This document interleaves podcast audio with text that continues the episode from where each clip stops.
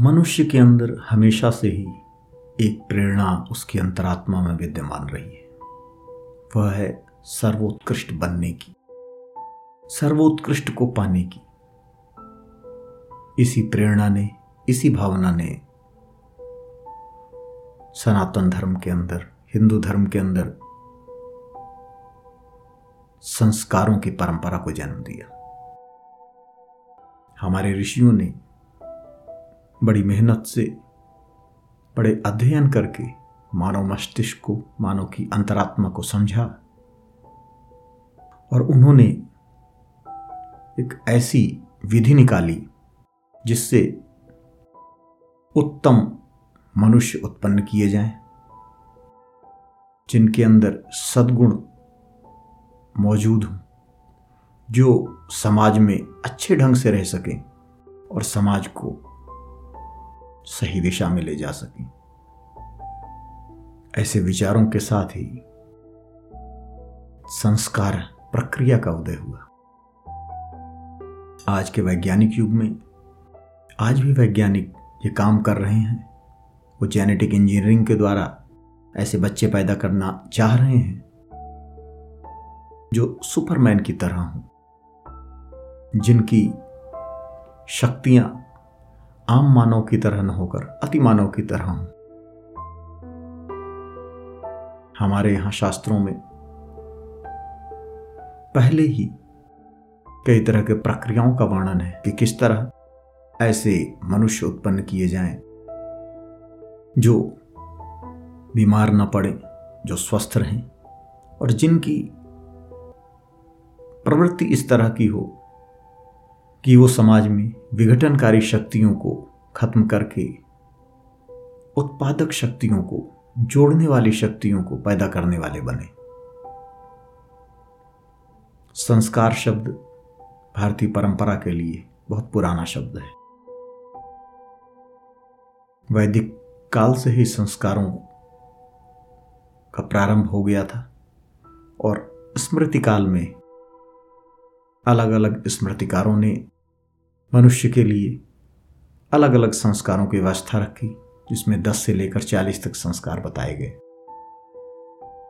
संस्कार का अर्थ है किसी चीज़ को शोधित करना, किसी चीज़ से बुराइयों को बाहर निकालना, किसी चीज़ को अच्छा बनाना, उसमें सद्गुणों को डालना। हिंदू धर्म में जो परिवार में बच्चा आने वाला है, उसके इस संसार में आने से पहले ही उसकी तैयारी की जाती थी, जो गर्भाधान से प्रारंभ हो जाती थी। जो पति पत्नी शादी करते थे। तो शादी के बाद अगली संतति की तैयारी उस समय से ही चालू की जाती थी। जैसे आज बच्चे के लिए प्लानिंग की जाती है। जब बच्चा गर्भ में होता है तो हम डॉक्टर के पास जाते हैं। वो आयरन की होलिक एसिड की आपको गोलियाँ देता है। उसी तरह आज से हज़ारों साल पहले एक ऐसी परंपरा बनाई गई जो आज की परंपरा से भी कहीं ज़्यादा वैज्ञानिक और कहीं ज़्यादा कारगर थी। आज हम उसी परंपरा पर, उसी विधि पर चर्चा करेंगे। संस्कारों के साथ आज हम प्रथम संस्कार, गर्भाधान संस्कार पर चर्चा करेंगे। यहाँ ऋषियों ने चिकित्सा पर, ज्योतिष पर, गणित पर, मानव मस्तिष्क पर रिसर्च करने के बाद इस बात का पता लगाया कि जब पुरुष और स्त्री मिलन करते हैं और उनके मिलन के फलस्वरूप जो संतान गर्भ में आती है, उसमें मिलन की अवस्था में जो पुरुष और स्त्री की शारीरिक और मानसिक स्थिति होती है, उसका पैदा होने वाले बच्चे के ऊपर बहुत अधिक प्रभाव पड़ता है। इसी कारण से एक व्यवस्था निर्धारित की गई कि आपको सुख के लिए रति करनी है सेक्स करना है। Sex for enjoyment and sex for reproduction was considered different आपको सेक्स आनंद के लिए करना है, वो अलग माना गया। और जब बच्चा पैदा करने के लिए आपको जो सेक्स करना है, उसे अलग माना गया। अगर कोई भी कपल बच्चा पैदा करने के लिए सेक्स करना चाहता है तो उसके लिए एक प्रक्रिया बतलाई गई। वो प्रक्रिया ऐसी है, अगर हम आज की अवस्था में उसको देखें तो हम जानेंगे कि वो प्रक्रिया ऐसी बनाएगी ताकि आपके जो गुणसूत्र मिलते हैं और एक नए बच्चे का जन्म होता है तो वो गुणसूत्र इस तरह मिले कि आपके उत्तम कोटि के जीन्स उसमें आ जाएँ ताकि आपके अच्छे गुण तो वो ग्रहण कर ले और बुरे गुण को कम से कम वो ग्रहण करे। इसके लिए चिकित्सा शास्त्रियों ने कुछ दवाइयाँ बतलाईं। इसके साथ ही साथ यह बतलाया कि मासिक धर्म खत्म होने के कितने दिन बाद समागम करना उचित होता है। किन तिथियों को समागम करने से शक्तिशाली बच्चा उत्पन्न होता है और किन तिथियों को समागम करने से बच्चा कमज़ोर उत्पन्न हो सकता है।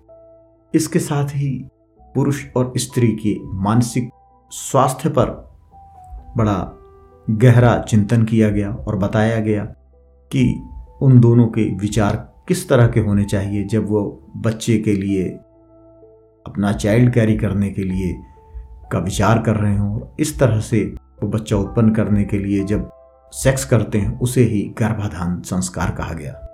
ये संस्कार एकांत में किया जाता था या संभव नहीं था कि यह मंत्रोपचार या किसी पूजा पद्धति के साथ किया जाए।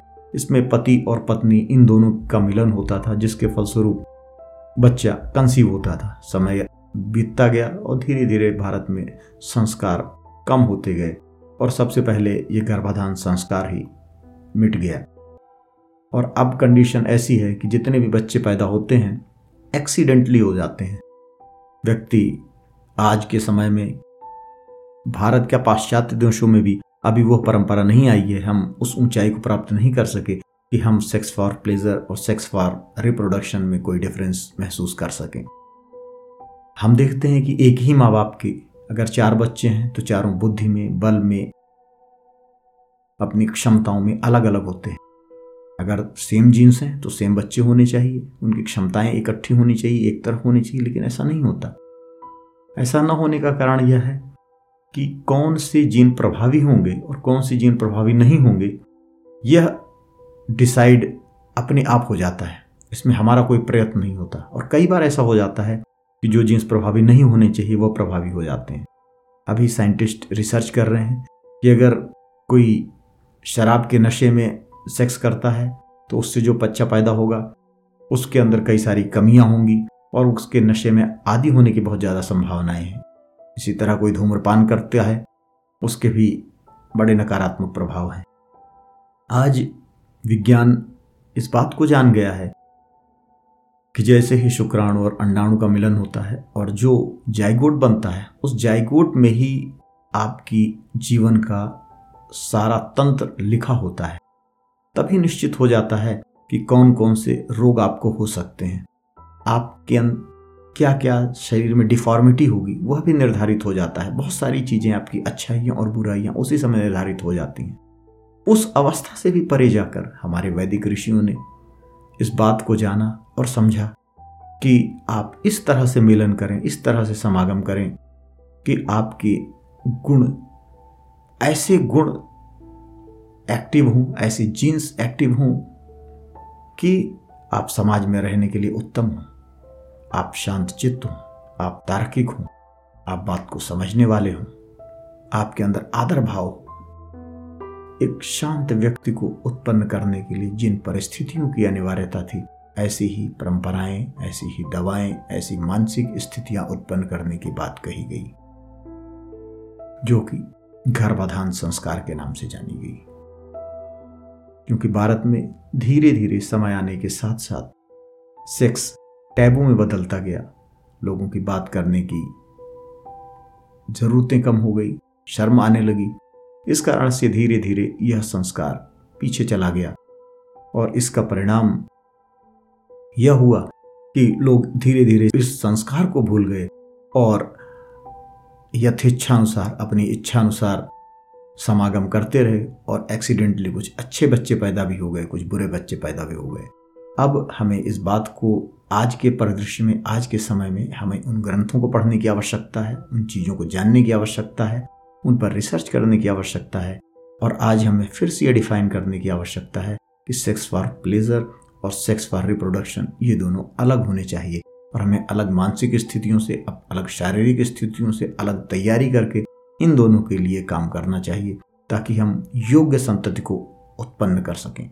आज जो बच्चे पैदा हो रहे हैं, उनमें बहुत ज़्यादा डिफॉर्मिटी आ रही है। अगर हम मेडिकल के आंकड़ों को देखें, हम, मैंने डॉक्टरों से भी कई बात की है, वो बोल रहे थे कि ऑटिज़म के बच्चे आज से 25 से 30 साल पहले जितने आते थे आज उसके चार से पाँच गुना बच्चे ऑटिज़म के ज़्यादा हो गए हैं।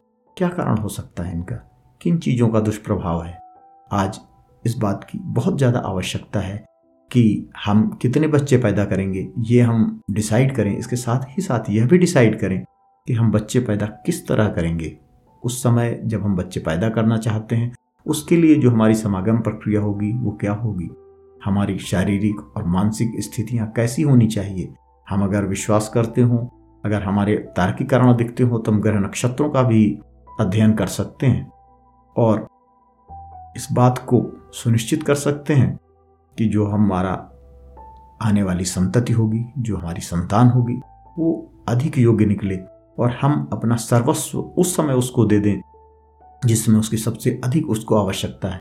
क्योंकि एक बार बच्चा गर्भ में आ गया देन उसके अंदर परिवर्तन करने की क्षमताएँ कम होती जाती हैं। उसकी जब पैदा हो गया, उसके बाद उत्तर उत्तर आप उसके अंदर परिवर्तन कम कर सकते हैं। लेकिन जब वो बच्चा इस दुनिया में नहीं आया, आपके शरीर के अंदर ही शुक्राणु और स्त्री के अंदर अंडाणु के रूप में वो उपस्थित है, उस समय आप उसको बहुत कुछ दे सकते हैं। उस समय आप अपना सर्वस्व दे सकते हैं, ताकि वह बहुत ही योग्य बनकर इस दुनिया में आए। हमारे ऋषियों ने, मुनियों ने इस बारे में बहुत अनुसंधान किया। आयुर्वेद में बहुत सारी ऐसी जड़ी बूटियाँ बतलाई गई हैं, जो कि आपके पावर को एक्टिवेट करके आपकी एक एक्सेल को एक्टिवेट कर देती हैं, जिससे आपके जीन्स जब जाइगोड बनता है, उस समय उत्तम गुणों वाली संतान प्राप्त होती है। ऐसी संतान की प्राप्ति के लिए हमें कार्य करना चाहिए, प्रयत्न करना चाहिए। और इस बारे में आयुर्वेद को, ज्योतिष को और एलोपैथ को तीनों को मिलकर एक दिशा में कार्य करना चाहिए। इससे उत्तम संतति का निर्माण होगा और हमारी पुरातन विद्या को पुनर्जीवित करने में सहायता मिलेगी। ओ तत्स